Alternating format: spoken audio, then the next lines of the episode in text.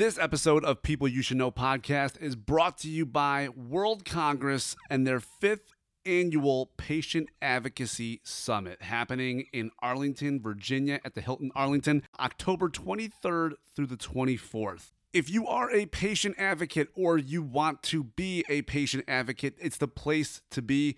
I have had the pleasure of working with World Congress in the past. I've served on their panels, and this event has a couple really cool panels. Check this out. They have the patient reaction panel as well as an FDA perspective panel. What's even better is they have plenty of networking opportunities, including a town hall that mixes industry with patient groups and media all at the same time. You can meet all those different types of people, and you can partake in many workshops as well as sink your teeth into some high level case studies developed with C suite executives, patient leaders, and key industry stakeholders. Oh, and you like food? Yeah, well, don't worry. You're going to be hungry after all that networking and learning, and they have that covered. They have a live patient awards dinner planned to celebrate the leaders in the patient community. Again, it's World Congress, the fifth annual Patient Advocacy Summit, happening October 23rd and 24th in Arlington, Virginia. Get there, get registered, check them out, worldcongress.com.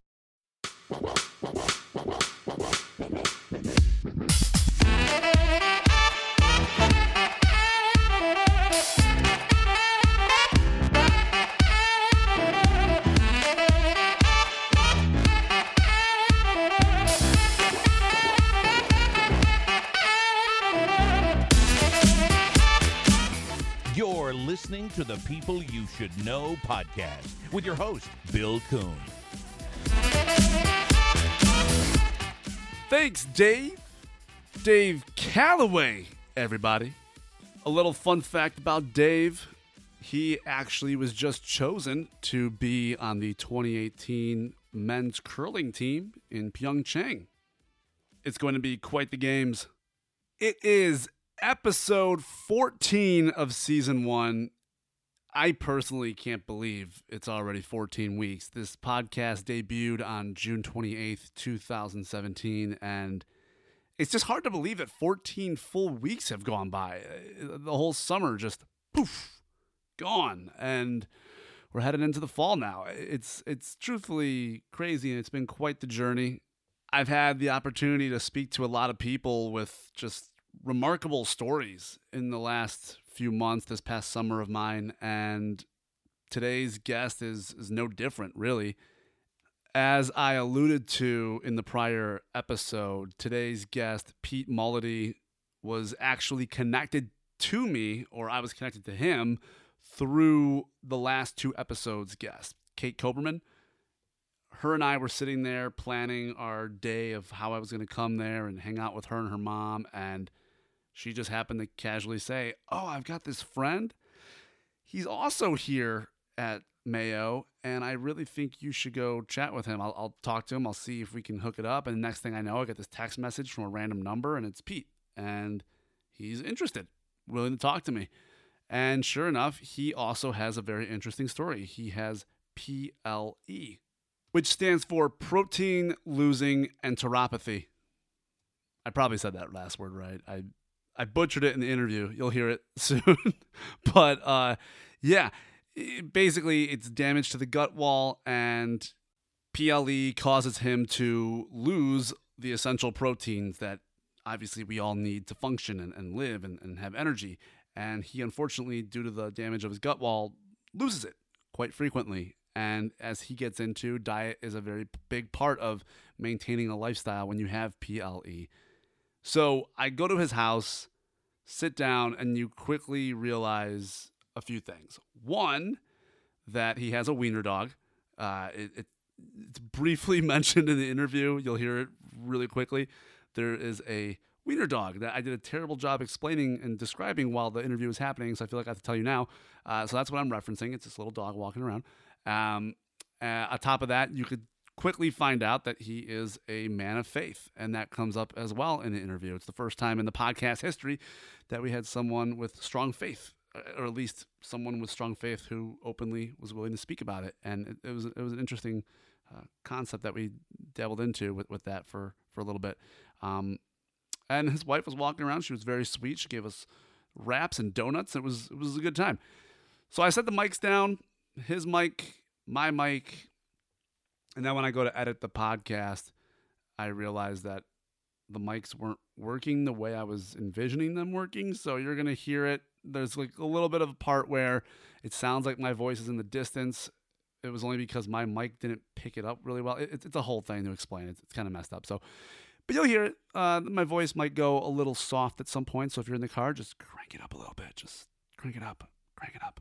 And uh, with that in mind, here it is my conversation with Pete about PLE. Check it out. Joining me on the People You Should Know podcast today is Pete Mullady. Pete has a very interesting story. It has to do with PLE. I'm not going to say too much about it. I'm not going to get too into it because it's his story to tell, his story to share, and that's why he is here today. So, Pete, thank you so much for taking the time to talk to me today. Hey, thank you very much for having me, Bill. Um, coming by my house and seeing me. And thank you for having me. We just got done having donuts together. Cannot say enough about the donut quality here in Rochester. So, all good stuff. And Pete, obviously, everyone's picking up on it. You have a southern accent. Where south of Illinois are you from? I'm from Chattanooga, Tennessee. Chattanooga, Tennessee. All right. Yeah. So, your story really begins with where you were born because when you were born, you were born with a congenital heart defect. So I don't know if you want to start telling your story from there. Sure. I was born with a congenital heart defect. It was called tricuspid atresia. So I didn't have a tricuspid valve in my heart. um, that being said, uh, I got sicker and sicker. Uh, my grandmother knew that something was wrong. Uh, of course, I was born in 65. And you know, said we need to do something about this. So uh, wasn't able to keep food down, wasn't able to breathe, breathe right, and so I, we came up here to Mayo, and um, basically what, what we did is the doctors looked at me and said there was there's nothing we can do for you up here, so we're going to have to, you know, try to find something else to do, or you know, do the best you can with your with your child. So, but that was a long time ago, and that was the beginning of the inception of CHD and trying to do corrective surgery for it, surgeries for it. So I was on the uh, beginning wave of that. So we went to another uh, friend of my dad's. My dad's a physician uh, in uh, Virginia, UVA. His name name was Dr. Frank Damon, and this is back in '66, 1966. And he said, "There's a thing that we've got called pulmonary. We can actually do a pulmonary banding." So they did pulmonary banding Fast forward to 1977, Mayo had another operation up here that they could do, which was the corrective surgery, not the Fontan, but the corrective surgery. Right. So where they actually put a porcine valve going from the right atrium to the right ventricle, and uh, corrected the ASD and the, uh, the, ASD and VSD. So there was a good uh, period of life uh, from 77 all the way up to oh um, 93 and in 93 the valve that i had in there had was crushed uh, because of the um, basically because the, the sternum had crushed it or had made it not flow as well so to speak. It restricted the flow the blood flow. So 93 i had surgery which is the actual fontan procedure. Um, they took out they decided not to connect the right ventricle uh, that was totally taken away so it wasn't useful anymore. They did a RA, they did a, did a pulmonary artery. I went to they did an RA to PA where the blood flow went through uh, the right atrium to the pulmonary artery. So it was a passive blood flow instead of a strong blood flow. Mm-hmm.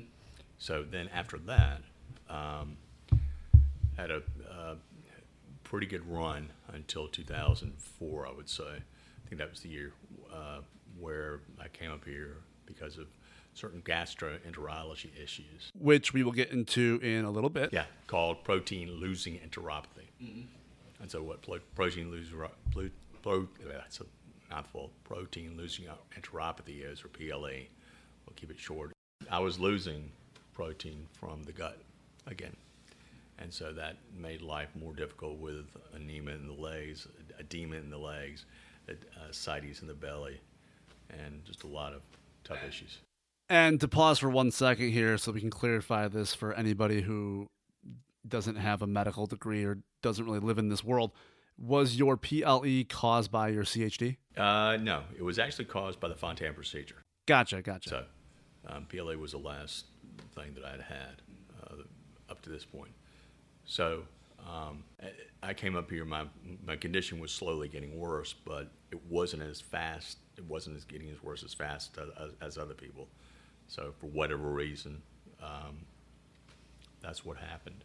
And then in 2015, they said, uh, really the, the end of 2014, you need to, we need to put you through a transplant evaluation. And so we came up here uh, for most of the year of, in fact, for all the year of 2015, uh, four different trips up here. And uh, they went through the transplant evaluation program.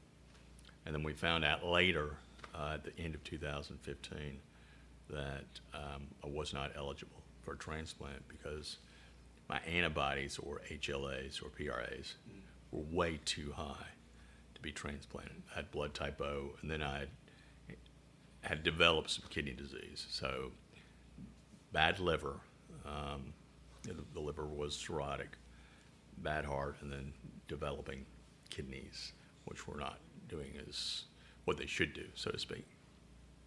So that was in 2015. That was in 2015, exactly. So present day right now, are you able to be listed? Has anything changed? No, I'm not able to be listed. and I don't think ever because of the simple fact that the uh, I'm blood type O. The wait would be too long, and where where I'd have to be in the hospital. Number three is, you know, the, the bad kidneys. So those three strikes, but the main one is basically uh, the anti anti rejection. Uh, uh, there's no way I would get through the surgery because the anti rejection of the heart and kidney, and, well, the heart and the liver. So they were going to do a liver and heart transplant. I forgot to put that in there because the liver actually cleans out the antibodies. Mm-hmm. Anyway, can in, in theory. So I like how you mentioned the the liver like that, like the heart and and the liver. It- It's kind of the same thing for me, where people and myself too. They're always like, "Oh yeah, the heart transplant. Oh, and and the kidney." And it, it's I've noticed that about transplant people is the heart seems to be this shocking thing, both to the general public and to the person who receives it. And then any other organ that gets thrown in there, a liver, a kidney, it's always just like, oh, and this footnote, liver, kidney. Just kind of a weird thing. But anyways, so you had another procedure done then, uh, lymphatic embolization. that's close as lymphatic embolization. Thank you. and that was actually done um, last year in August of 2016. So what they did is they actually tied off some some of the uh, uh, lymphatic areas within the chest. Okay, and that that allowed the less protein to flow out. So at this point in time, I'm very blessed, lucky, and I thank God every day that I'm alive that my albumin is now 3.5, which is in the lower end of the uh, albumin range, protein range.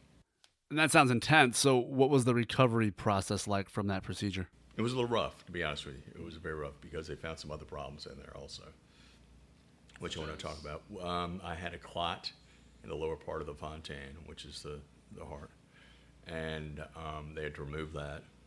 And then I had some other liver issues that were coming up.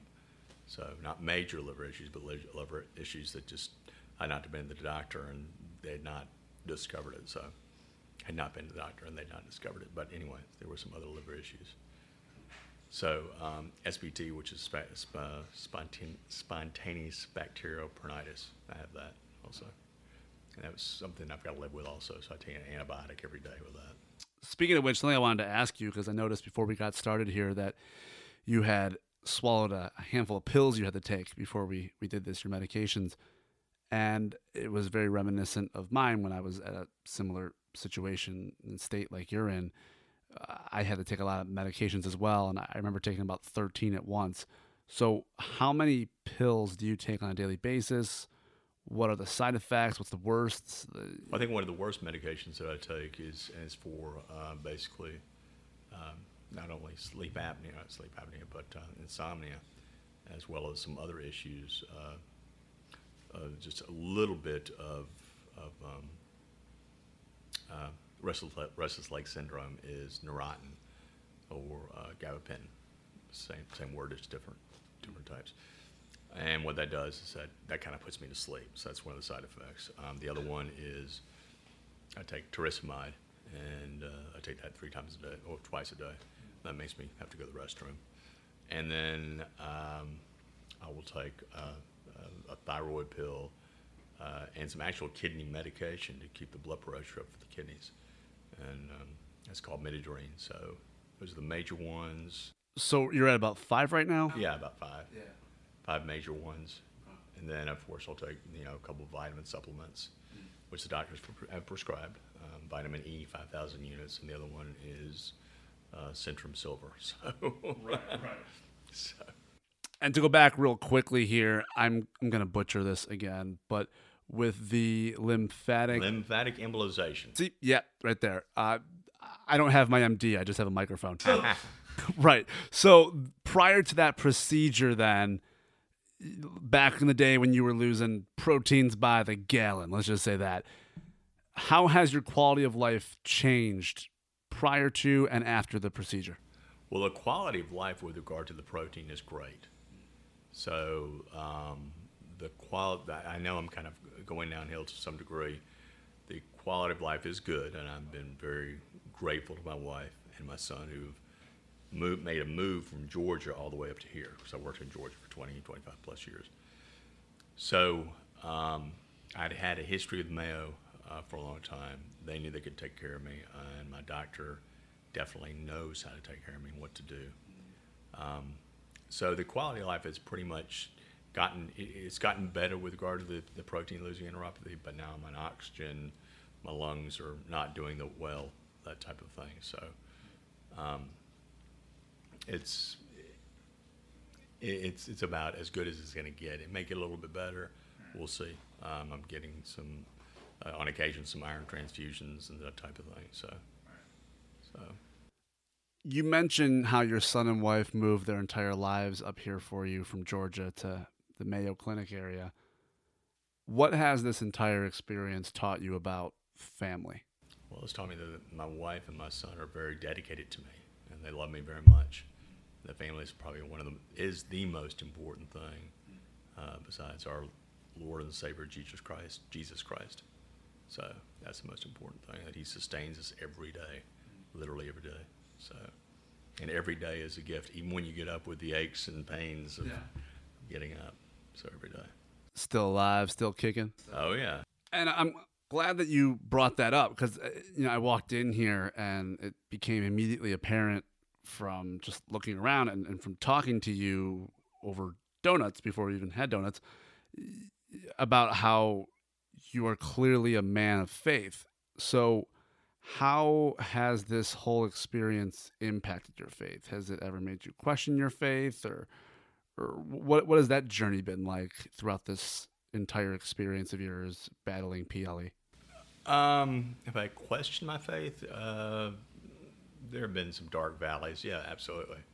But I think there are a lot of ministers who've carried me through that faith as well as God. Um, you know, um, I have a strong uh, church at home called Lawrenceville Baptist, not Lawrenceville Baptist, Lawrenceville Methodist, um, back in Lawrenceville, Georgia. And then First podcast shout out to Lawrenceville, Georgia. that's right. Anybody listening from there, I guess.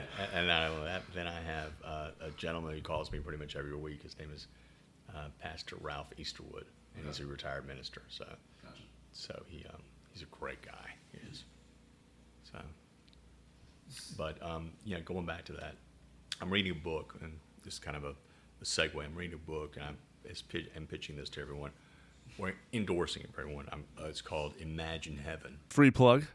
and it's by John Burke, and it's an incredible book. I've given it out to quite a few people, and um, it's basically a, a, a, compilation or, a, or a profile of all of these NDE experiences, near-death near-death experiences, and um, it's all documented with scripture.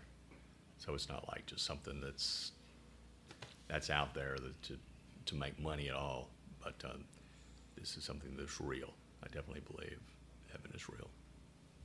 And not not that I've had an NDE And that was actually my next question was because of all these procedures and everything you've gone through with your body, have you had any NDEs? I've, I've come close to actually having one, but I never did. And what I mean by that is I was in the hospital this past November, and it was for um, a bleeding area down here in the near the gallbladder.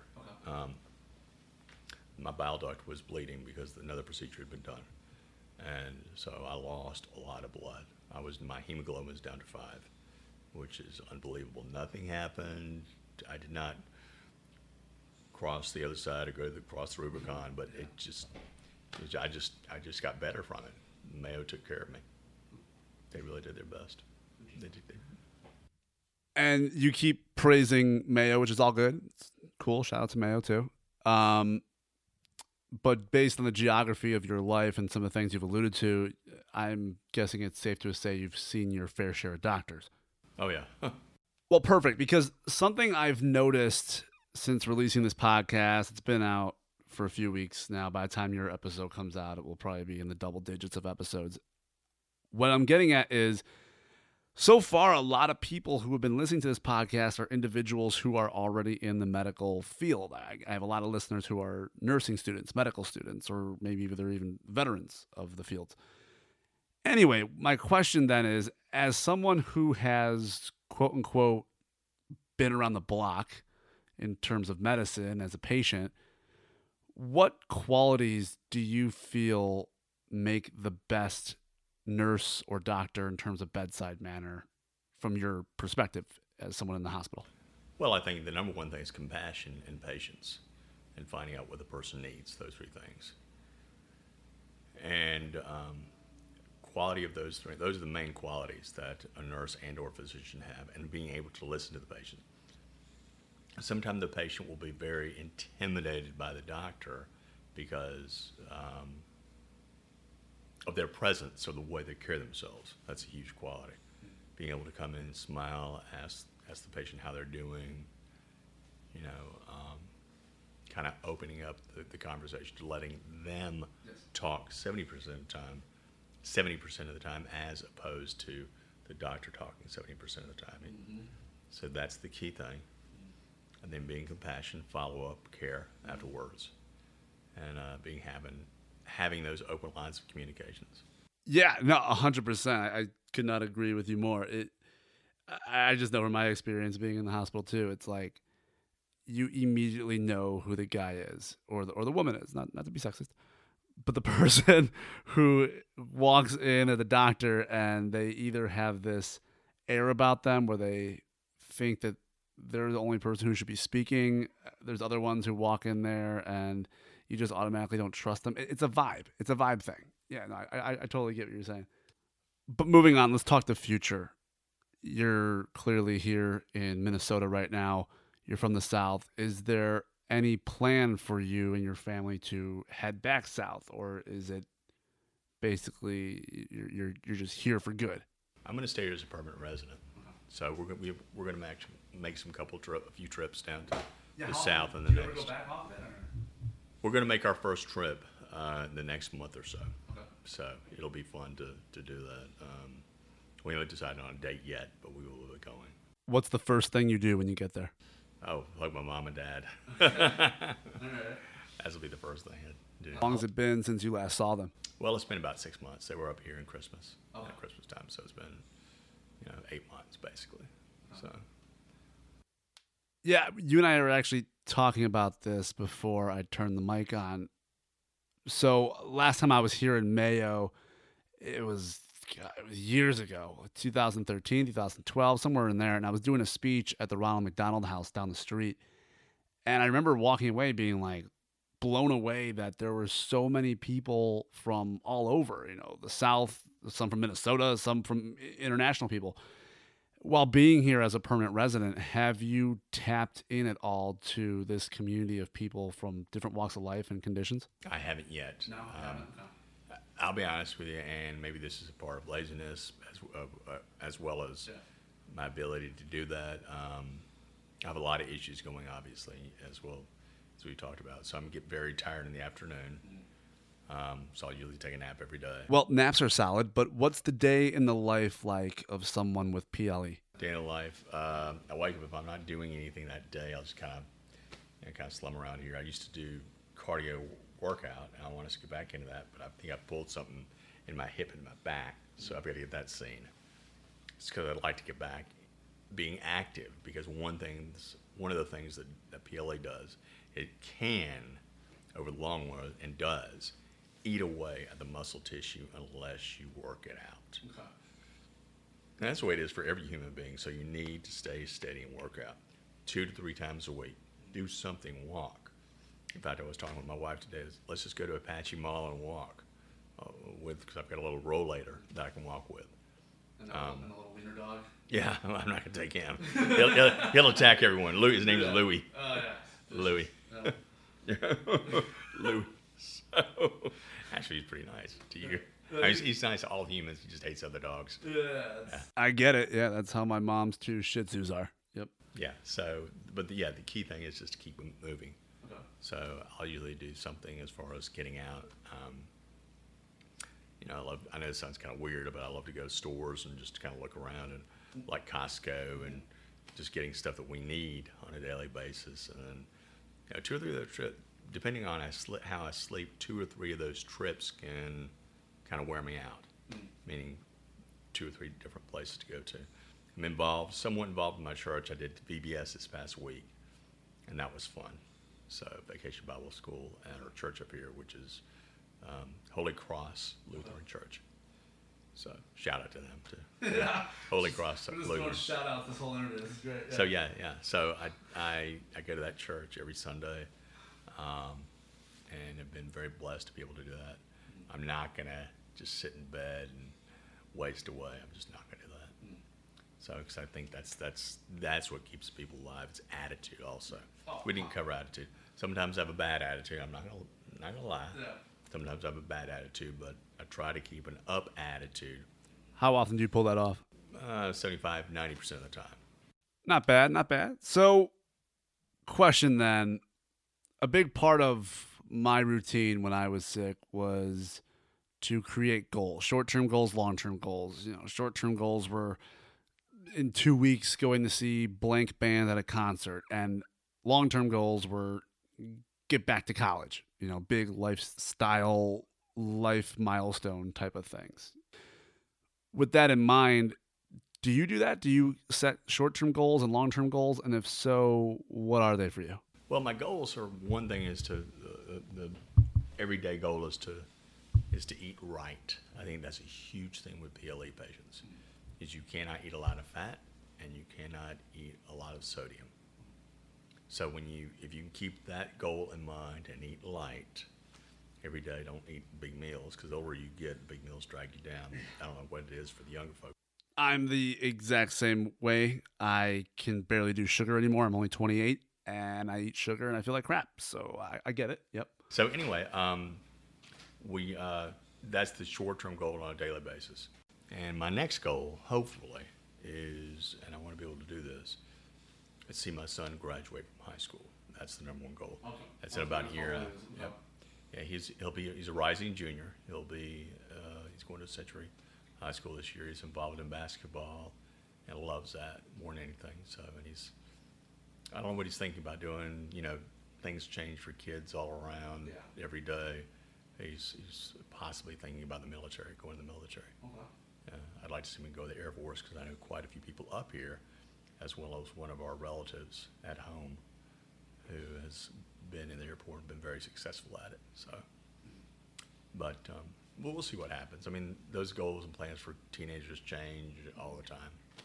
So there's a question I ask everyone I interview, or at least 90% of the people I interview, but it changes and is customized based on their certain circumstance.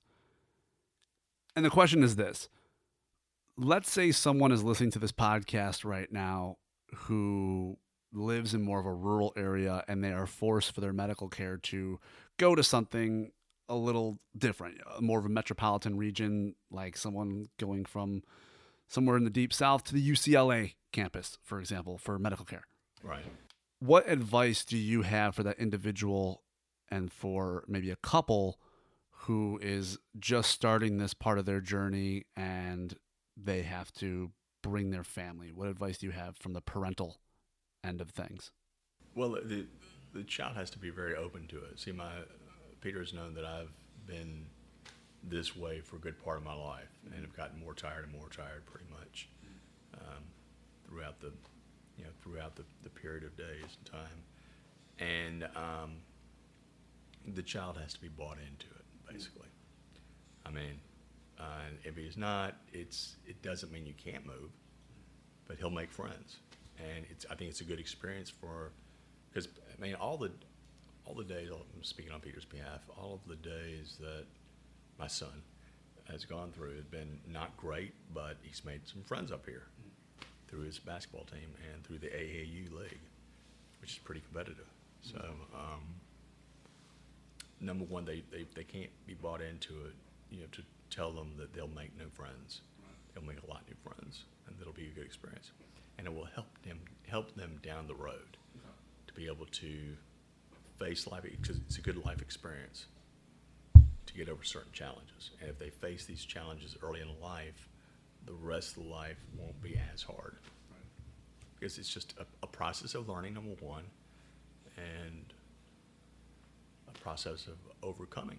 Uh, it's very simple. I know it sounds simple on paper, but until you do it, you know, it, I've- I'm sure you guys have heard the term "fake it until you make it." Yeah. But once you get to know people, you become. I hope you want to become more au- authentic, and everyone should be authentic. And on that note, speaking of authenticity, you're not like the average person who will do an interview because you don't have something to plug. You're not trying to sell anything. Obviously, you plugged that one book, but that wasn't your book. That's you know not your thing. My question then for you, and my last question for you is: if anybody listening wanted to learn more about PLE, I know you don't necessarily blog about it or do anything like that with your own URL. But do you have any suggestions for individuals looking for that information on PLE where they should go, the best spots on the internet? The favorite place I turn to, my wife has turned to, has been um, there's a, a Facebook page called um, I want to say it's Fontan. It's um, it's either Fontan PLE or there's, there's a, a page out there that's uh, the PLE page, Fontan PLE, or um, I'd have to get my cell phone to look at it. I'm having a, a senior moment, yeah, PLA, and then the, there's another one that has a plastic bronchitis, and that's that's also supports. Um, that's another problem with PLA patients with the Fontan procedure or any type of heart defect, uh, congenital heart defect patient. They have uh, plastic bronchitis. So those are the two things that I that I would talk about, which would be PLA and plastic bronchitis. They do have those pages out there on Facebook, and there's a lot of information out there that people share and then just look at the medical journals. Do Fontan's do searches for uh, Fontaine PLA. Just, yeah, and you can find a lot of information out there. So there's no one repository of information, no one thing. You just have to do searches. Sounds good. There you have it, people. Go on Facebook, Google everything he just said. Check it out, PLE. And Pete, thank you so much for coming on the podcast today I, and, and for having me in your home. I really appreciate it. Hey, well, thank you very much, Bill. So there it is. That is the podcast. Episode 14 of season one is over. There are only a handful of episodes left, a very small handful, pretty much just the month of October. This morning, I actually recorded one of the first episodes of season two. So, recording has begun for that. If you happen to have somebody in your mind, in your life, or just somebody you follow online who you think belongs on this podcast, someone who's doing something very interesting or has been battling something very interesting, let me know about them. Go to billkuhnspeaks.com slash podcast. There's a silver button. Click it. The other buttons there are a green button, which lets you subscribe to the podcast via email, and then two other buttons, iTunes and Google Play. Click them. Subscribe on those different platforms. Then, once you're done listening to the podcast on iTunes or Google Play, go in there, give it a five star rating, write a review. Those reviews and those ratings help other people find the podcast, and the podcast can grow. And then more people, random strangers, can suggest people, and the circle of life will continue. Do you want to hear the previews of these podcast episodes before they drop? In this last month, you're going to want to hear them. The only way to hear those previews is one of two ways. One, follow the podcast on Twitter at PYSK Podcast or myself at The Bill Kuhn, or follow on Facebook, facebook.com slash The Bill Kuhn. Next week, I am joined by Bridget Ferraro of the Holiday Heroes. If you like kids and you like parties, you're going to like that podcast. So make sure you stay tuned, make sure you tune in. But that's it. That's all from me. So until next week, have a fantastic Wednesday, a great Thursday, an even better Friday, and a kick ass weekend. I'm out.